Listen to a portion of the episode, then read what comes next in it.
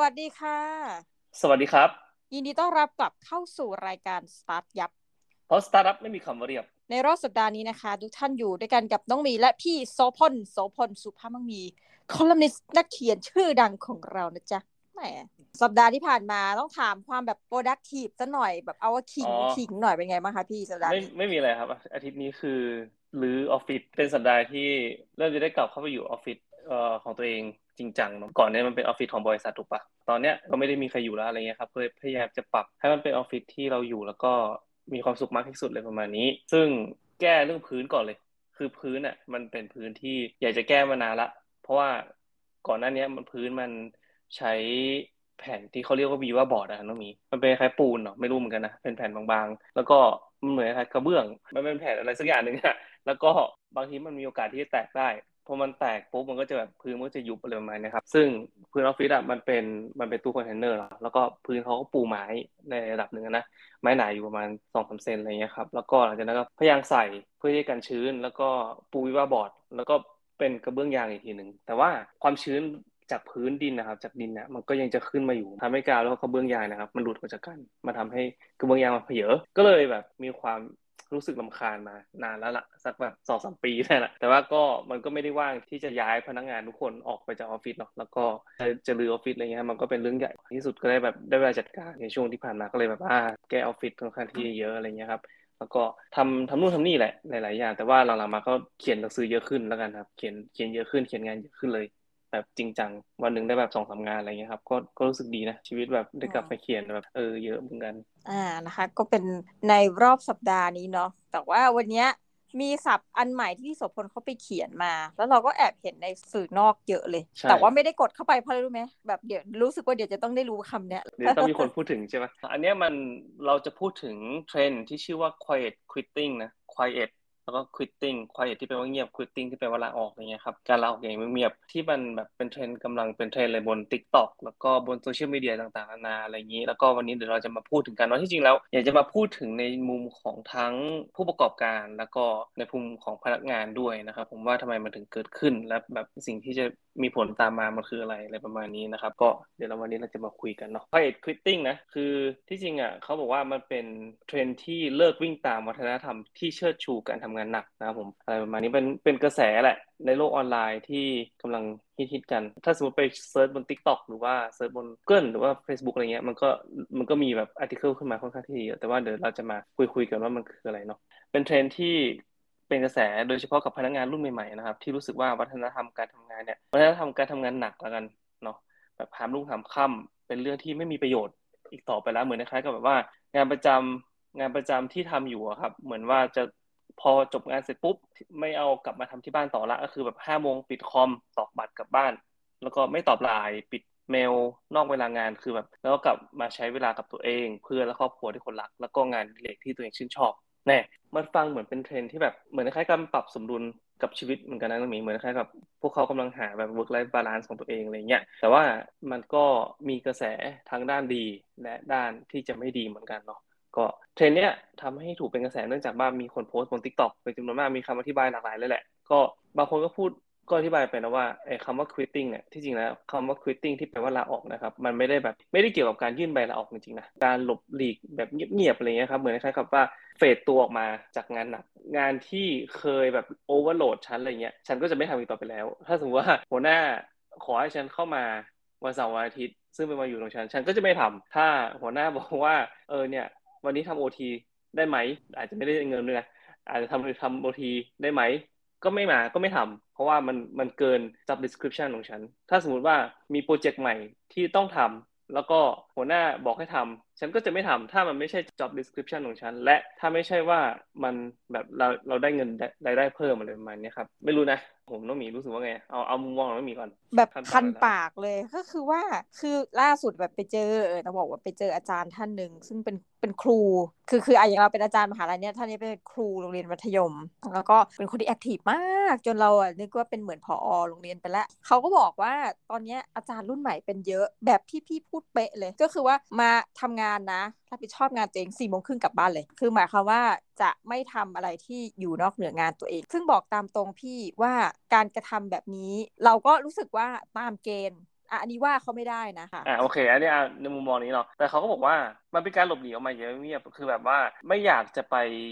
วิ่งตาม rat race ก็คือไม่อยากจะไปวิ่งตามแบบโอ้แบบอยากจะรวยหรือว่าอะไรเงี้ยครับเหมือนแค่แบบพอใจในสิ่งที่ฉันเป็นแล้วก็แบบ เออ รู้สึกว่า แค่นี้แหละพอละไม่อยากจะทิ้งทุกสิ่งทุกอย่างสุขภาพทั้งร่างกาย ไม่อยากจะทิ้งสุขภาพจิตไม่อยากจะทิ้งความฝันของตัวเองที่ที่นอกเหนือจากงานที่ทำอยู่ณเวลาเนี้ยเพราะฉะนั้นเนี่ยคำจำกัดความของ quiet quitting ก็คือว่าการทำงานตามขอบเขตหน้าที่ความรับผิดชอบเวลาในเวลางานเท่านั้นนะไม่มากไปกว่านั้นแล้ว มีคนนึงเนาะที่แบบเป็นเทรนด์บน TikTok เขาชื่อว่าซาเยตคานเป็นนักดนตรีแล้วก็นักพัฒนาซอฟต์แวร์อายุ24 ปีเนี่ยก็เป็นหนึ่งในผู้นำของกระแสของ quiet quitting เนาะเขาก็ให้สัมภาษณ์ว่าเขาเริ่มรู้สึกแบบนี้ตั้งแต่ช่วงโควิด -19 ละเพราะว่างานกับเวลาส่วนตัวเนี่ยมันเข้ามากินกันน้องหมีเข้าใจปะเหมือนเหมือนช่วงที่เราแบบ work from home อะมันไม่มีเส้นแบ่งที่ชัดเจนละว่าเอ้ยงานอยู่ตรงไหนวะหรือว่าแบบชีวิตส่วนตัวอยู่ตรงไหนวะอะไรเงี้ยครับบอสก็หัวหน้าก็คือแบบมีการทักไลน์มาถามนอกเวลางานบ้างมีแบบต้องส่งรายงานตอนที่หนึ่งที่สองบ้างอะไรเงี้ยครับซึ่งพอทำไป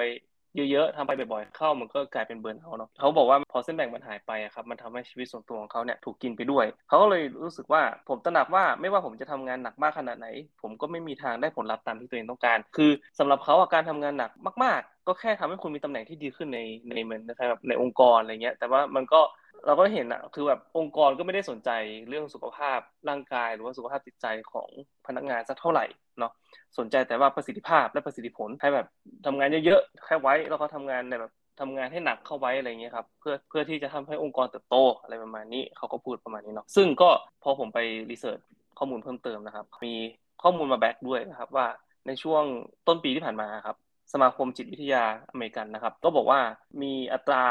นะครับมีสถิติการ burnout ที่สูงที่สุดในช่วงตั้งแต่ช่วงโควิดมาเลยครับช่วงสองสามปีที่ผ่านมาคือช่วงต้นปีเนี่ย คืออัตราการ burnout ของพนักงานเนี่ยสูงมากที่สุดในช่วงในช่วงที่ผ่านมา แล้วก็ มันก็เลยทำให้เทรนด์เนี่ยแบบ catch on เร็วขึ้น เพราะว่าคนแบบรู้สึกว่าเอ้ยแบบอันเนี้ย relate เลยอะคือแบบเรารู้สึกเป็นอย่างนี้เลย เรารู้สึก burnout เรารู้สึกแบบเบื่อเรารู้สึกเหนื่อยคือแบบ ไปทำงานอะก็คือทำหน้าที่ของตัวเองอะให้จบแค่นั้นแหละ แล้วก็ฉันอาจจะเบื่อหรือว่าฉันอาจจะเซ็งหรือว่าอะไรเงี้ยแต่ว่าก็รู้สึกว่าเออก็ทำเท่าที่ตัวเองจำเป็นต้องทำแต่ว่านอกจากนั้นก็จะไม่ทำละอะไรประมาณนี้ ก็อีกอีกมุมหนึ่งเขาก็บอกว่านอกจากการจะปรับสมดุลให้กับชีวิตแล้วนะครับเขามองเทรนนี้นะว่าเป็นการสร้างกรอบของ ชีวิตให้ชัดเจนมากขึ้นแล้วกันครับ เหมือนคล้ายกับพอฉันจบห้าโมงเสร็จปุ๊บเนี่ย ฉันก็จะไปทำโปรเจกต์ตามความฝันของตัวเอง โปรเจกต์ที่ตัวเองอยากจะทำอะไรประมาณนี้ มีคนหนึ่งชื่อแอนเทรลไวนิงเนาะก็เขาเป็นผู้จัดการโปรเจกต์ในบริษัทเดียวกับการเงิน พูดถึงเรื่องนี้เหมือนกันเขาบอกว่า ทุกวันเนี่ยทุกคนนะครับเป็นผู้ประกอบการในรูปแบบใดรูปแบบหนึ่งของตัวเองอยู่ล้วแล้วก็รู้สึกว่า อยากจะใช้พลังงานที่เหลือในแต่ละวันเนี่ยในธุรกิจของตัวเองที่นอกเหนือจากงาน9 to 5นอกเหนือจากงาน9โมงถึง5โมงอะไรเงี้ยพอ5โมงปุ๊บเขาบอกว่าเขาจะหายใจลึกๆ แล้วก็ปิดคอมแล้วก็กลับไปทำงานของตัวเอง แล้วก็ใช้เวลาอันมีค่ากับเพื่อนและครอบครัวสร้างคอนเทนต์หรือว่าสร้างอะไรก็ตามที่ตัวเองชอบ แล้วก็ทำแบบเนี้ยเพื่อที่จะโน้มน้าวให้คนอื่นเนี่ยทำแบบเดียวกันด้วยประมาณนี้นะครับ แน่นอนไม่ใช่ทุกคนที่นะครับที่เห็นด้วยกับกระแส quiet quitting สถานการณ์ของแต่ละคนก็แตกต่างไปคือ ผมเข้าใจสถานการณ์ของ ของกลุ่มนั้นนะกลุ่มที่เห็นด้วยกลุ่มที่แบบอินกลุ่มที่รีเลทอะไรเงี้ยครับแต่ว่าเราก็ต้องคิดด้วยว่าสำหรับกลุ่มคนบางคนหรือว่ากลุ่มคนที่เขาไม่สามารถที่จะทำได้ครับ คือน้องมีต้องถ้าสมมติเราอยู่ในองค์กรอันนี้ผมพูดตามตรงเนาะคืออยู่ในองค์กรเนี่ย เวลาเราตอนนั้นอะผมอยู่ที่ Microsoft เนี่ยครับผมถือว่าเป็นชนกลุ่มน้อยนะคือเป็น minority อะไรเงี้ยครับเพราะว่าเราเป็นเขาเรียกว่า international เนาะเป็นเด็กต่างชาติ ถ้าสมมติว่าผมไม่ทำตัวขยันหรือว่า ผมไม่ทำตัวพยายาม go extra mile ครับก็คือแบบพยายามทำได้มากทำมากกว่าที่ job description เขียนนะครับ ผมไม่รู้นะมันจะเกิดขึ้นหรือเปล่านะ ผมก็เกรงว่าถ้าสมมติผมไม่ทำแบบนั้นอะปุ๊บเนี่ยมันมีโอกาสที่ผมจะโดนคัดอะง่ายกว่า อันนี้อันนี้คือมุมมองผม แล้วก็มีหลาย ๆ คนที่รู้สึกว่าอันนี้ก็คือสิ่งที่เขารู้สึกเหมือนกัน เพราะว่าเขาจะ quiet quitting ก็ไม่ได้ เพราะว่าเขาต้องพึ่งพาเงินเดือน บางคนมีภาระรับผิดชอบที่ต้องดูแลแบบ ก็คือบางคนมีภาระรับผิดชอบต้องดูแลครอบครัวบางคนมีภาระรับผิดชอบที่จะต้องแบบดูแลลูกมีเมียอะไรเงี้ยครับก็ประกันอะไรต่างๆ ก็ผลประโยชน์ต่างๆเนี่ยที่ที่มาจากองค์กรเนี่ยก็คือเป็นสิ่งที่จำเป็นในชีวิตของเขา จะทำแค่พอผ่านมันไม่ได้มันดูเสี่ยงเกินไป แล้วก็ถ้าเกิดวันหนึ่งเศรษฐกิจไม่ดีขึ้นมา บริษัทเริ่มคัดคนออกเนี่ยใครจะเป็นคนโดนคัดออกคนแรกก็คือคนที่ quiet quitting นั่นแหละ ผมเชื่อนะ คือจะเป็นคนกลุ่มที่รู้สึกว่า ถ้าสมมติเราเป็นเจ้าของธุรกิจน้องหมีและและไอ้พนักงานที่มันมัน quiet quitting กันอยู่ณปัจจุบันที่แบบทำห้าโมงปุ๊บเลิกกลับบ้านอะไรเงี้ยเราจะรู้สึกไงอะเราก็คงแบบเอาคนเหล่านี้ออกก่อนไหมอะไรประมาณนี้ไม่รู้สิแค่รู้สึกว่ามันมันอาจจะไม่ได้ไม่รู้สึกแฟร์นะเพราะว่ามีมีบางคนที่พูดว่า เอ้ย ก็คุณยูจ้างฉันมาเพื่อที่จะทำงานใน job description แล้วคุณจะมาโกรธฉันได้ยังไง ถ้าฉันฉันทำงานแค่ใน job description ถูกไหมน้องมีประเด็นเนี้ยเมื่อกี้ก็จะอาจจะต่อในเรื่องที่พูดถึงคุณครูเนาะคือเราอะไม่ได้บอกว่าเขาผิดเลยนะสี่โมงครึ่งเป๊ะใช่ แต่ว่าปัญหาเนี่ย ส่วนตัวรู้สึกว่ามันอยู่ที่คำว่า job description พี่ ตรงๆเลย คือบาง job อะมันตีความได้หลากหลายคำถามคือคุณจะหยุดที่ไหนอะไรอย่างเงี้ย เราไม่ได้ขอให้ทุกคนอะส่วนตัวนะนี่แบบเราคนเซอร์เวทีฟมั้งไม่ได้ขอให้มาเสียสละเพื่อองค์กรหรอก แต่ว่าข้อเท็จจริงเนี่ยมันมีงานอีก มากที่มันไม่ได้ใส่เข้าไป เพราะมันมัน too little details ไงคำถามเนี้ย สุดท้ายนะมันจะต้องมีใครสักคนรับกรรมอะแบบในเนี้ยว่าก็ต้องทำอยู่ดีอะไรเงี้ย หรือครั้นจะให้เขียนไปตั้งแต่แรกอะค่ะ เชื่อว่ามันพี่นึกออกไหมต่อให้ well plan ยังไงอย่างเงี้ยมันถามว่าเราเห็นด้วยไหมกับเหมือนเมืองนอกเงี้ย คือเลิกงานปุ๊บเลิกเห็นด้วย แต่ว่าคุณต้องทำบรรยากาศให้ได้แบบนั้นนะยกตัวอย่างเช่นอะข้าพเจ้าเคยไปดูงานที่ญี่ปุ่นอย่างเงี้ยใจกล้าเนี่ย เหมือนกับเวลาเราไปออฟฟิศญี่ปุ่นอะเราจะไม่ได้ยินเสียงคนเลย เขาไม่คุยกันเขาทำงานจริง ๆ แบบนั้นอะเฮ้ยเลิกตรงเวลาเราเราไม่ว่าเลยนะ มันคือเห็นการทุ่มเท แต่คำถามว่าอย่างวัฒนธรรมแบบบ้านเรา บ้านเราท้ายแล้วก็มันอยู่ที่ผลงานของแต่ละคนด้วยนะ อันนี้คือผมรู้สึกว่า ถ้าสมมติคุณจะ quiet quitting อะมึงทำไปเลย แต่ว่าคุณต้องได้ performance ที่ผมต้องการเข้าใจปะคือ ถ้าสมมติเรามีรีวิวถูกไหมทุกปีเราจะมี review yearly review หรือว่าแบบ quarterly review อะไรเงี้ยถ้าสมมติว่าคุณวาง คุณวางแผนไว้ว่าเออเนี่ยสามเดือนข้างหน้าเนี่ยคุณจะทำหนึ่งสองสามสี่ห้าปึ๊กถ้าวางแผนกันแล้วคุยกันละนี่คือสิ่งที่องค์กรต้องการจากคุณเนาะแล้วคุณทำได้ มันก็อาจจะมันก็อาจจะโอเคนะน้องหมีอันนี้เราพูดถึงว่าอะมันมันก็อาจจะโอเค แต่ว่าพอถึงจังหวะจริง ๆอะเรามีพนักงานสิบคนเนี่ยคนทำตามได้ทั้งสิบคนเลย แล้วก็มีอีกคนหนึ่งอะที่แบบมันโผล่ขึ้นมาทำหกอันทำเจ็ดอันอะไรเงี้ยไม่รู้สิสำหรับผมอะผมก็จะผมก็จะเชียร์คนที่มันแบบทำมากกว่าคนอื่นเนี่ยให้มันขยับตำแหน่งขึ้นไปอะ ไปข้างหน้าอะไรเงี้ยครับ ซึ่งถ้าสมมติเรามีอำนาจตรงนั้น เราก็จะแบบพยายามผลักคนที่แบบมีความขยันมากกว่า แล้วก็ go extra mile สำหรับบริษัทหรือว่าองค์กรมากขึ้นเลยว่านี่ครับ อีกอย่างหนึ่งนะที่ทำให้ quiet quitting เนี่ยกลายเป็นกระแสพอช่วงเนี้ยคืออัตราการว่างงานเนี่ยมันต่ำมาก คือแบบมันอยู่ที่ประมาณ 3.5%ที่ที่อเมริกา คือต่ำเทียบเท่ากับก่อนโควิดน้องหมีคือแบบต่ำมากๆ คือแบบมีจ็อบแบบใหม่เกิดขึ้นเยอะมาก ๆ แล้วก็คือมันไม่กลัวที่จะต้องแบบอะถ้ามึงถ้ามึงโดนไล่ออกก็แบบไปหางานใหม่เลยประมาณนี้ แต่ว่าเขาก็บอกเหมือนกันว่าแบบมันไม่ใช่ว่ามันจะเป็นอย่างนี้ตลอดไปเนาะเราก็เห็นว่าบริษัทใหญ่ๆ อย่างเช่น Netflix Google Apple Facebook Microsoft อะไรเงี้ยครับเริ่มมีสัญญาณทางด้านลบมาบ้างละ คือแบบชะลอการจ้างงาน บางแห่งก็เริ่มแบบปลดพนักงงานในส่วนที่ไม่ได้สร้างมูลค่าให้กับบริษัทออกอีกต่อไปอย่าง Netflix อะไรเงี้ยเราพูดกันง่ายๆไอ้ส่วนที่มันทำเสียงตึงๆนั่นนะก็โดนตัดไปเรียบร้อยแล้วใช่ป่ะถูกป่ะเพ ราะนั้นเนี่ยอย่าบอกว่าเฮ้ยมันจะเซฟนะพอมันมีผลระยะยาวเว้ยตรงนี้คืออย่างนี้ ถ้าสมมุติว่าเรา quiet quitting ณเวลาเนี้ยมันอาจจะไม่มีคนสนใจคุณเว้ยก็คือว่าคุณอาจจะแบบเออเข้ามาที่ออฟฟิศทำ9 to 5 เสร็จใช่ไหมห้าโมงปิดคอมกลับบ้านมีความสุข happy ไป แต่ว่าพอผ่านไปสิบปีอะแล้วก็จังหวะนั้นนะคุณต้องการงานใหม่ หรือว่าคุณกำลังหางานอยู่อะไรเงี้ยครับแล้วดันไปเจอเพื่อนเก่า หรือว่าหัวหน้าเก่า ถามว่าหัวหน้าเก่าของเพื่อนเก่าของคุณอะรู้ว่าคุณเป็น quiet quitter เนี่ยที่แบบว่าที่แบบว่า แบบทำงานให้พอผ่านแล้วก็ทำแค่ตาม job description อะไรเงี้ยเขาจะแนะนำงานใหม่ให้คุณไหมไม่รู้นะเป็นผมผมก็คงไม่ เพราะรู้สึกว่า เออ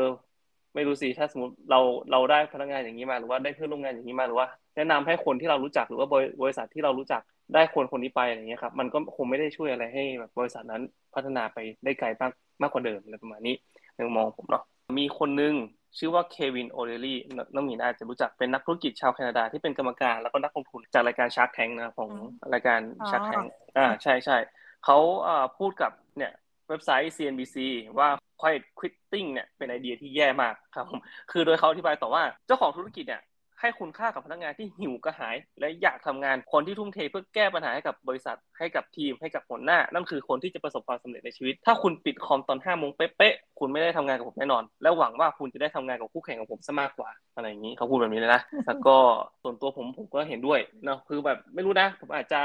ผมอาจจะเป็นคนทำงานหนักในกระแสเลือดมั้งคือแบบเรารู้สึกว่าเวลาเราทำงานเราก็อยากจะทำงานให้มันหนักอะไรอย่างนี้ครับเพราะว่าเรารู้สึกว่าเฮ้ยมันมันต้องแบบ มันต้องพุ่มสุดตัวอะไรเงี้ยเพราะว่าอันนี้คือสิ่งที่เราอยากจะทำใช่ปะแต่เขาก็บอกเหมือนกันนะว่า คุณควรจะทำงานหนักจากส่วนลึกของตัวเองครับเหมือนคล้ายกับแบบว่าไม่ได้ทำงานหนักเพราะถูกสั่งมันจะเหมือนคล้ายกับแบบคิดถูกเคี่ยนตีอะไรประมาณนี้ แต่ว่าถ้า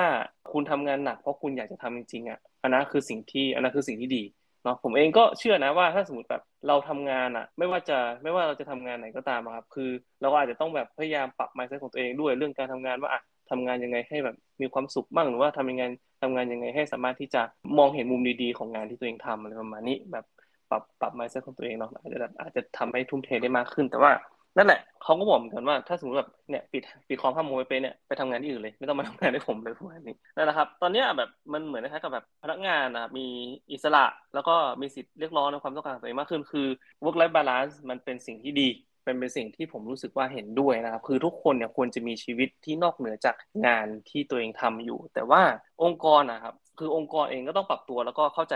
ความความต้องการในจุดนี้ด้วยแล้วก็คือมันก็ต้องมีกฎแล้วว่าแบบเฮ้ยมึงมึงไม่ควรจะแบบทักเข้าไปตีหนึ่งตีสองเพื่อที่จะไปตามงานอะไรเงี้ยครับมันควรจะมันไม่ควรจะเป็นอย่างนั้นคือมันควรจะมีคอมมอนเซนส์แหละว่าเฮ้ยพอเลิกงานไปแล้วอะเออก็ไม่ควรที่จะตามงานกันขนาดนั้นก็คือแบบก็คุยกันให้มันจบว่าเออ บารีมันคืออะไรอะไรเงี้ยครับกล่องมันคืออะไร แต่ว่าในขณะเดียวกันนะครับ พนักงานก็ย่อมอย่าลืมว่าองค์กรเองก็ต้องอยู่รอด แล้วก็เติบโต ซึ่งจะเป็นแบบนั้นได้ก็ต่อเมื่อมีพนักงานที่พร้อมจะสร้างสรรค์แล้วก็แก้ไขปัญหาให้กับลูกค้า สร้างมูลค่าให้กับบริษัททุ่มเทความสามารถให้กับทีม แล้วก็ช่วยเหลือเท่าที่ตัวเองจะทำได้ครับผมก็ถ้ามองในมุมมองของธุรกิจแล้ว ถ้ามีพนักงานที่ทำงานแบบผ่านไปทีขอห้าโมงจบปุ๊บกลับบ้านอะไรเงี้ยสิ้นเดือนเรารับเงินเดือนมันก็คงไม่ยากครับ ที่แบบพอถึงวันที่ต้องตัดพนักงานออกจากบริษัทอะไรเงี้ย เขาก็อาจจะเป็นกลุ่มแรกที่ถูกตัดออกครับผมก็มีข้อดีข้อเสียในแต่ละในแต่ละส่วนแล้วก็แบบใครอยู่ตรงไหนก็พยายามดูแล้วกันนะครับ ว่ามันมันจะมีผลเสียในระยะยาวมากขนาดไหนครับผมนะคะรู้สึกว่าเทปนี้น่าจะเป็นเทปที่มีทั้งคนเห็นด้วยและไม่เห็นด้วยจริงอย่างส่วนตัวก็แบบเออนึกถึงว่าถ้าเราเอามาทำกับองค์กรไทยเนี่ยมันจะเป็นยังไงหน้าอะไรเงี้ยแล้วด้วยลักษณะ พื้นฐานบางอย่างเดิมแบบอย่างองค์กรที่ไม่ซีเรียสมากอย่างแบบไปนู่นมานี่เดินแวบอะไรเงี้ยนะแล้วก็แบบอย่างเงี้ยเออ แล้วแต่เลิกงานตรง เออ แต่ว่าคิดอีกทีหรือว่าองค์กรเราเป็นแบบนี้อยู่ เราก็ไม่แน่ใจเหมือนกันเนาะว่ายังไงใช่ครับ ก็ผมว่ามันเป็นมันเป็นเทรนแล้วก็มันทุกหลายหลายคนน่าจะอินแหละ เพราะว่าผมเชื่อว่ามันมันช่วยทำให้ work life balance ดีขึ้นนะผมยังไงก็ตามถ้า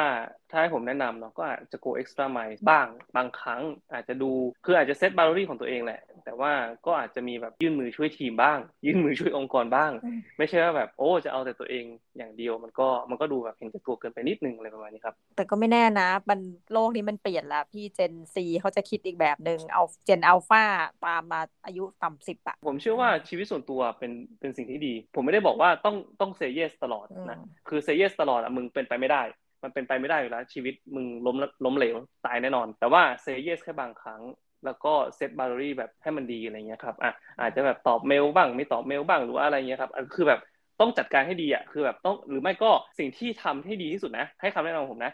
คือคุยกับหัวหน้าเว้ยคือแบบว่ามึง set barrier กับหัวหน้าเลยว่า อันนี้คือสิ่งที่ฉันโอเคนะแค่นี้เออจบคือแบบคุยกันดีๆอะไม่ได้แบบมึงไปหลบหนีแบบ quiet quitting คือแบบหลบหลีกแบบเงียบๆอะไรประมาณนี้พยายามหนีแบบเงียบๆอะไรเงี้ยซึ่งมัน มันดูไม่ดูสิมันดูแบบมันดูง่อยอะแต่ว่าถ้าสมมติคุยกับหัวหน้าเลยว่า อันนี้คือสิ่งที่ฉันรับได้ คือคุณไม่ควรที่จะมาทักหาฉันตอนวันเสาร์วันอาทิตย์หรือว่าคุณไม่ควรจะทักหาฉันหลังห้าโมงห้าโมงหกโมงเพราะนี่คือช่วงเวลาที่แบบฉันจะมีช่วงเวลาของตัวเองแล้วอันนี้คือแบบคุยให้ชัดเจนกับหัวหน้าแล้ว job description คืออะไร คือแล้วก็หัวหน้ามึงในจังหวะที่แบบว่า คุณเป็นหัวหน้าแล้วอะคุณต้องคุณต้องบอกให้ได้ว่า job description job description ของเขาคืออะไรและ มันจะมีอะไรเพิ่มเติมอีกไหมอะไรประมาณนี้ครับคือแบบอธิบายให้ฟังว่ามันอาจจะมีแบบนี้แบบนี้เกิดขึ้น ยอมรับได้ไหมคุยกันตั้งแต่วันแรกมันถึงจะจบใช่ ประมาณนี้นะคะ เดี๋ยวอาจจะมีต่อกับ episode นี้ก็เป็นได้นะ ต่อด้วยต่อจบ เออนะ ประมาณนี้นะคะ ก็เดี๋ยวยังไงลองดูทุกท่านแต่เราแอบเชื่ออย่างนี้แล้วว่าสัปดาห์นี้ท่านผู้ฟังจะมีทั้งแบบเชิงบวกกับเชิงลบกับกับเรื่องที่ฟังอยู่ เนาะอาจจะมีคนด่าได้ใช่ไหมมีคนว่าเราเป็นไปได้ไอ้พวกนี้คิดแบบในแง่นายทุนน่ะว่าเรื่อยเอาจริง ๆ มันมันคือถ้าตามหลักชนชั้นก็เหมือนเขามาร์กจะบอกว่ามีพวก oppress กับ oppressor นะอ่าแบบอ่า แต่ก็ว่ากันเดี๋ยวค่อยว่ากันทุกท่านแน่โอเคนะคะ ก็สำหรับวันนี้ก็ต้องขอขอบคุณทุกท่านมากนะคะ ที่อยู่ฟังเราเมาส์แตกจนจบรายการ แล้วก็เดี๋ยวเรากลับมาพบกันอีกกับรายการสตาร์ทยับของเราสำหรับวันนี้ ทั้งน้องหมีและพี่โสพลต้องขอลาไปก่อนนะจ๊ะบ๊ายบายสวัสดีจ้ะสวัสดีครับ